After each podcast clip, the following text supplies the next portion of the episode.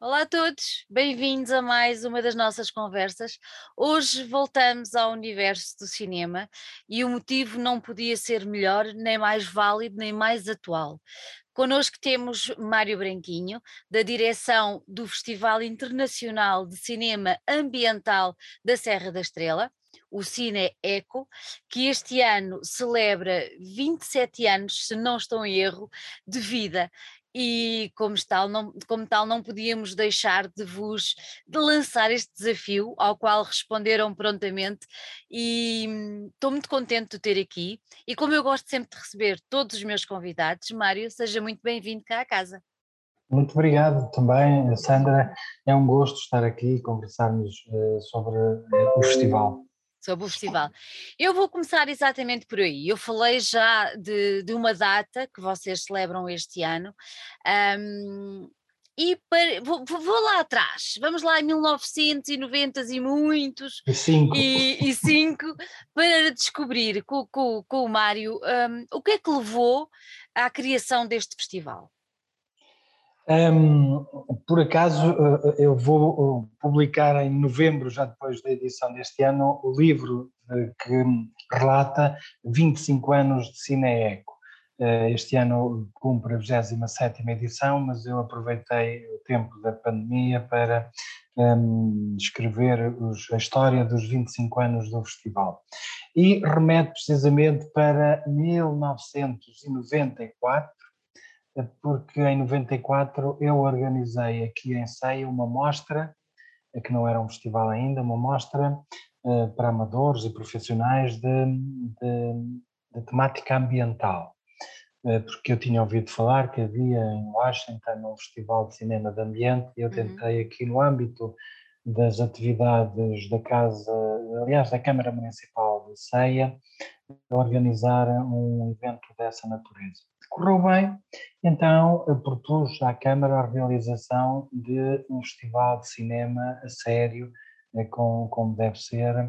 Procurámos parceiros e começámos em 95. Eu não era da área de cinema, a minha formação era das ciências sociais e também da área artística, porque sou programador cultural em geral, e então convidámos para diretor artístico da altura o realizador e crítico de cinema, que é conhecido de todos nós, o Lauro António, e, portanto, que tem conhecido pela Manhã Sumersa e muitos outros filmes. E então eu trabalhei com ele depois, a partir daí, até 2011, fizemos 16 edições. E depois, em 2012, portanto, houve uma troca, fiquei eu como diretor artístico, porque a Câmara assim entendeu. Até hoje tenho estado na frente ao leme. Da direção artística do festival. Uma história muito bonita, que tem muito para contar, obviamente, mas que nos remete para esta questão da temática ambiental. Em 95, obviamente, não tem nada a ver. Não se falava quase. E há aqui uns lives, se quisermos quase, de uma posição visionária relativamente a estas questões.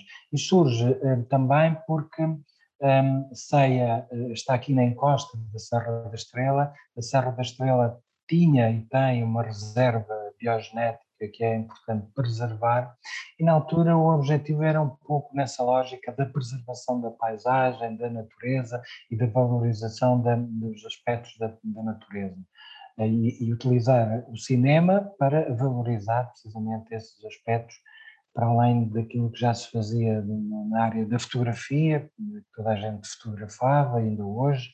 A fotografia está muito na moda, até agora com as redes sociais, mas na altura entendi que o cinema poderia fazer também alguma coisa, e foi fazendo, e ao longo dos anos foi alargando o leque de temas ambientais.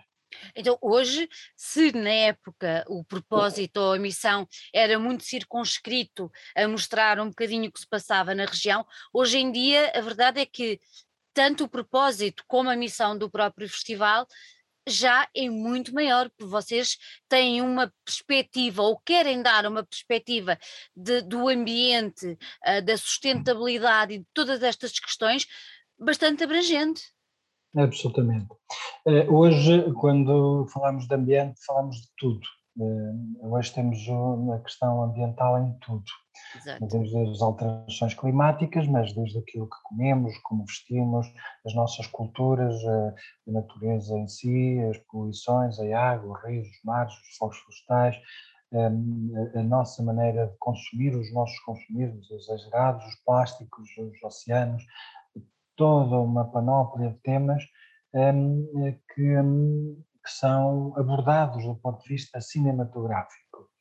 E é curioso ver esta evolução que houve nestes 25 anos. Eu tenho dado algumas conferências também em Portugal e não só, em outros países, no estrangeiro, no Brasil, no México, na Argentina, sobretudo depois dos 20 anos do Festival do CineEco, a falar da evolução do cinema ambiental precisamente a partir desta experiência do CineEco, que é uma experiência riquíssima desse ponto de vista, em que dá precisamente para focar esta abrangência que se vai verificando nas temáticas. E se antes, no início, os filmes ambientais eram um pouco minimalistas, exato, porque eram muito focados na paisagem, ele depois vai evoluindo.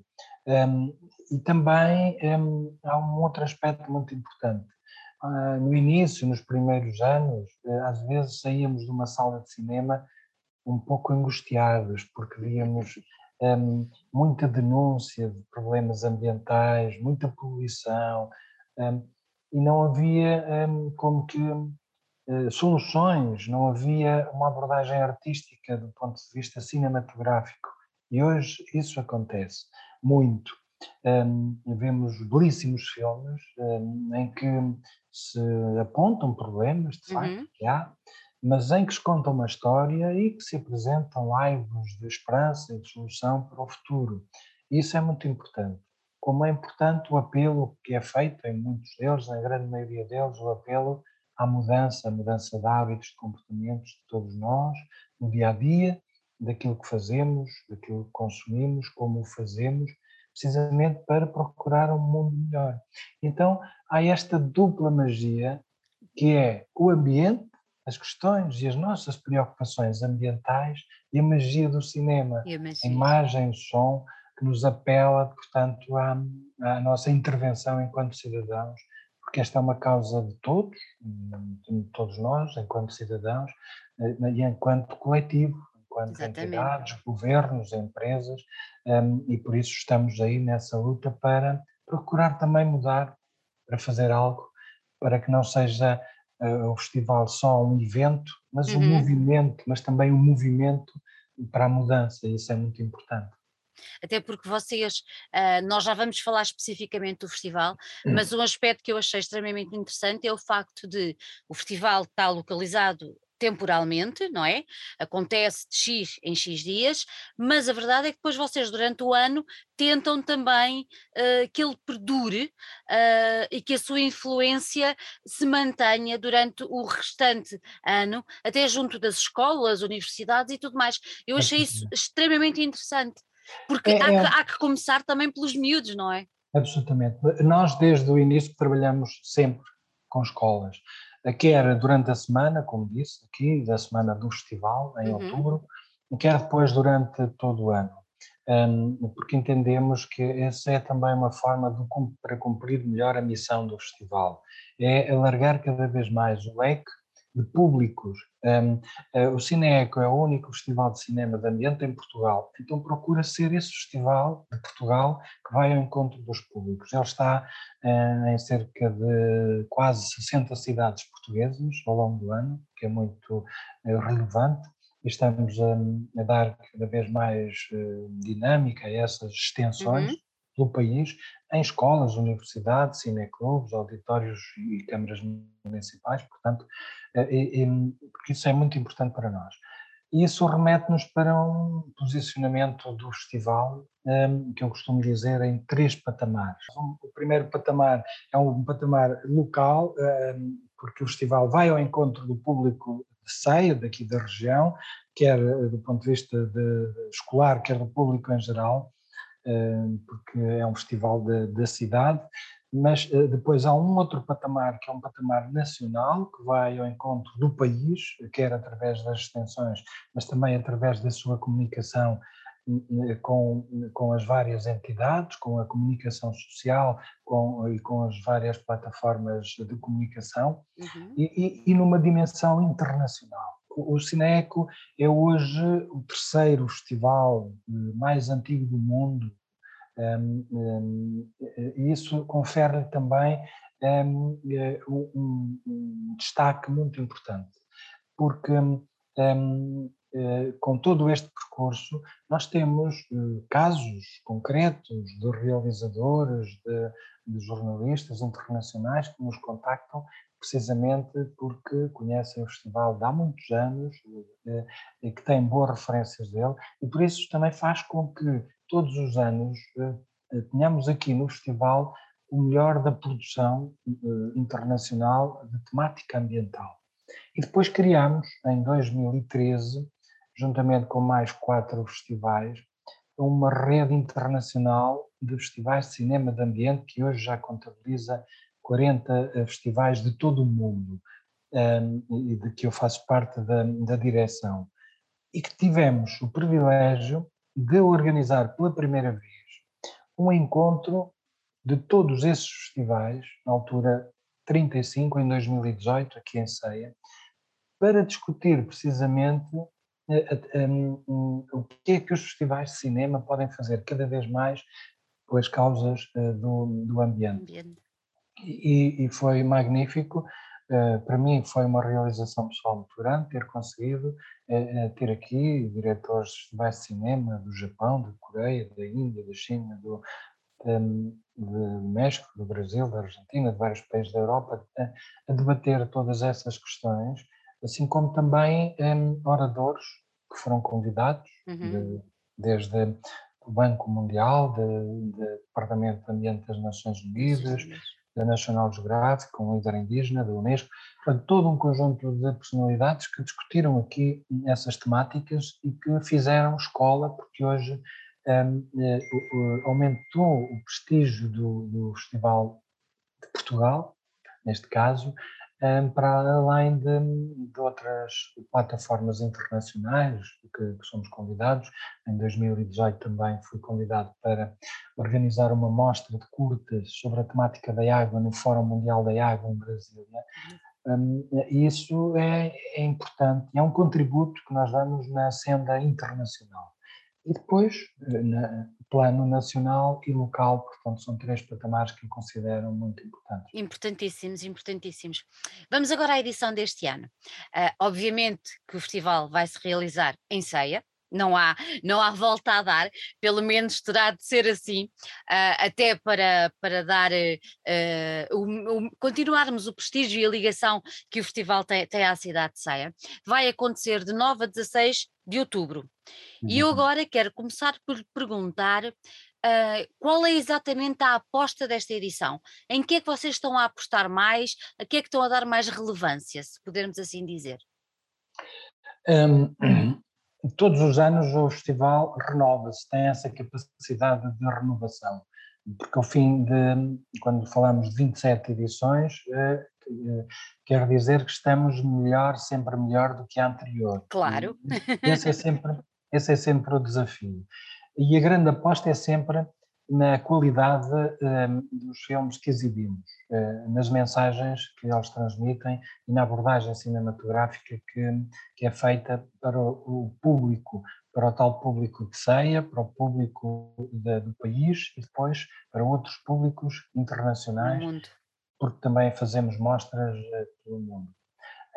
Essa é sempre a grande aposta. Este ano há uma excelente programação do ponto de vista das várias competições, desde logo das longas internacionais, que é a competição maior, em que estão em competição 10 longas-metragens internacionais, uhum. com temáticas diversificadas e que têm a particularidade de serem apadrinhadas por personalidades locais. Foi também uma novidade que introduzimos em 2017, até hoje e que tem dado bons resultados em várias frentes. Por um lado, aproxima o festival ainda mais da comunidade, porque todos os anos convidamos 20, 30 pessoas da comunidade para apadrinharem longas internacionais, que são filmes que passam às 6 da tarde e às 21h30, às 9h30 da noite. E que são personalidades que promovem os seus filmes, uhum, e que ajudam a levar público a essas sessões, em que eles entram em contacto com o realizador, dialogam durante vários dias antes do, uhum, festival. Os realizadores vêm à ceia, este ano ainda com algumas limitações, pois, por causa da pandemia. Vêm menos, mas vêm alguns. E isso permite dialogar, falar muito sobre o filme, quer na sessão da apresentação do filme, antes e depois do filme, mas também depois nas escolas, porque os padrinhos, como nós dizemos, e os realizadores vão às escolas falar com os alunos sobre os filmes que estão nessa competição. Assim como também depois há uma outra competição, uhum, de curtas internacionais, e aí destacamos um outro setor que são as curtinhas, que são filmes curtos de animação sem diálogo para crianças do primeiro ciclo e às vezes até dos jardins de infância, porque aí começamos a fazer escola, a introduzir os valores ambientais para ainda os mais pequenininhos dos, uhum, pequenininhos. Depois as curtas internacionais para alunos do segundo e terceiro ciclo, escola secundária e escola superior, que aqui também tem. Portanto, essa é uma competição muito importante. Depois há uma outra competição de séries e reportagens de televisão, que normalmente tem das televisões portuguesas, mas também de televisões internacionais, das EDF, da TVE e outras. E uma outra parte importante é a competição de língua portuguesa, em curtas e longas metragens. Aí verificamos sempre a predominância do cinema português também, o que é extraordinário para nós, dar oportunidade a muitas obras riquíssimas que temos e que passam nesta competição. Para além de uma outra competição que é o panorama regional, que é para dar oportunidade aos realizadores locais para também se apresentarem numa competição e abordando temáticas locais, uhum, da região. E tudo isto faz as várias competições do festival, que este ano está cheio. É muito cheio. Há quase um recorde de obras, 90 e tal obras em competição, de 20 e tal países, o que também é significativo. Bastante. E juntamos-lhe aqui mais 4 ou 5 extra competição, que também é importante, entre elas uma estreia nacional, que é o I Am Greta, uhum, um belíssimo documentário que passa pela primeira vez em Portugal aqui no CineEco, que conta um pouco a história da Greta Thunberg, e portanto que depois de saia vai entrar nas salas de cinema, sim, portuguesas, o que isso é relevante. Assim como também uma estreia da Cruzada, um filme de Louis Garrel, que é francês, teve numa competição de ambiente em Cannes, e portanto é um filme que também estreia aqui pela primeira vez em Portugal, depois seguirá para as salas portuguesas.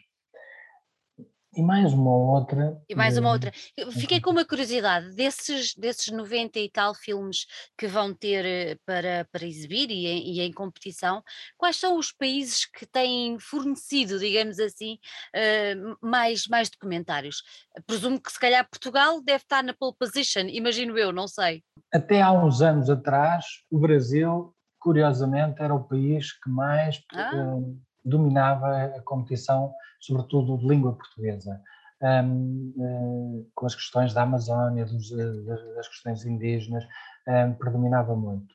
O ano passado e este ano, também pelas razões sociais e políticas que se vive no Brasil, houve uma diminuição drástica, porque há uma crise latente no Brasil dos realizadores com graves dificuldades para produzirem obras cinematográficas, porque a cultura está a ter muita dificuldade. Verdade. Este ano, muito mais.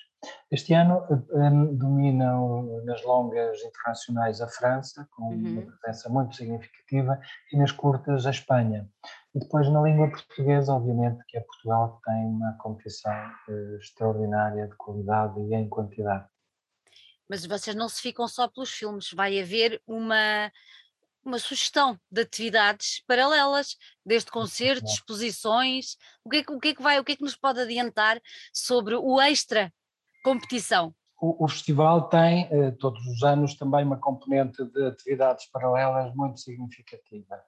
É de resto um dos festivais da nossa rede de festivais do Greenfield Network que mais aposta em atividades paralelas, porque entendemos que complementa a missão do próprio festival. Desde logo destacamos uma iniciativa que nós chamamos as Ecotalks, que são conversas de 50 minutos, quase diariamente com convidados para abordarem temas que nós desafiamos. E este ano são 5 ecotalks, desde logo uma sobre o próprio papel do cinema ambiental, para transformar, digamos assim, algumas questões que são importantes do ponto de vista ambiental, mas também a arte e a ecologia, porque a arte pode e faz isso, contribui para estas questões, quer quando falamos em arte, quer de cinema, mas também de fotografia, de música, teatro, performance. Há todo um conjunto de atividades artísticas que contribuem para despertar as pessoas em matéria ambiental e ecológica.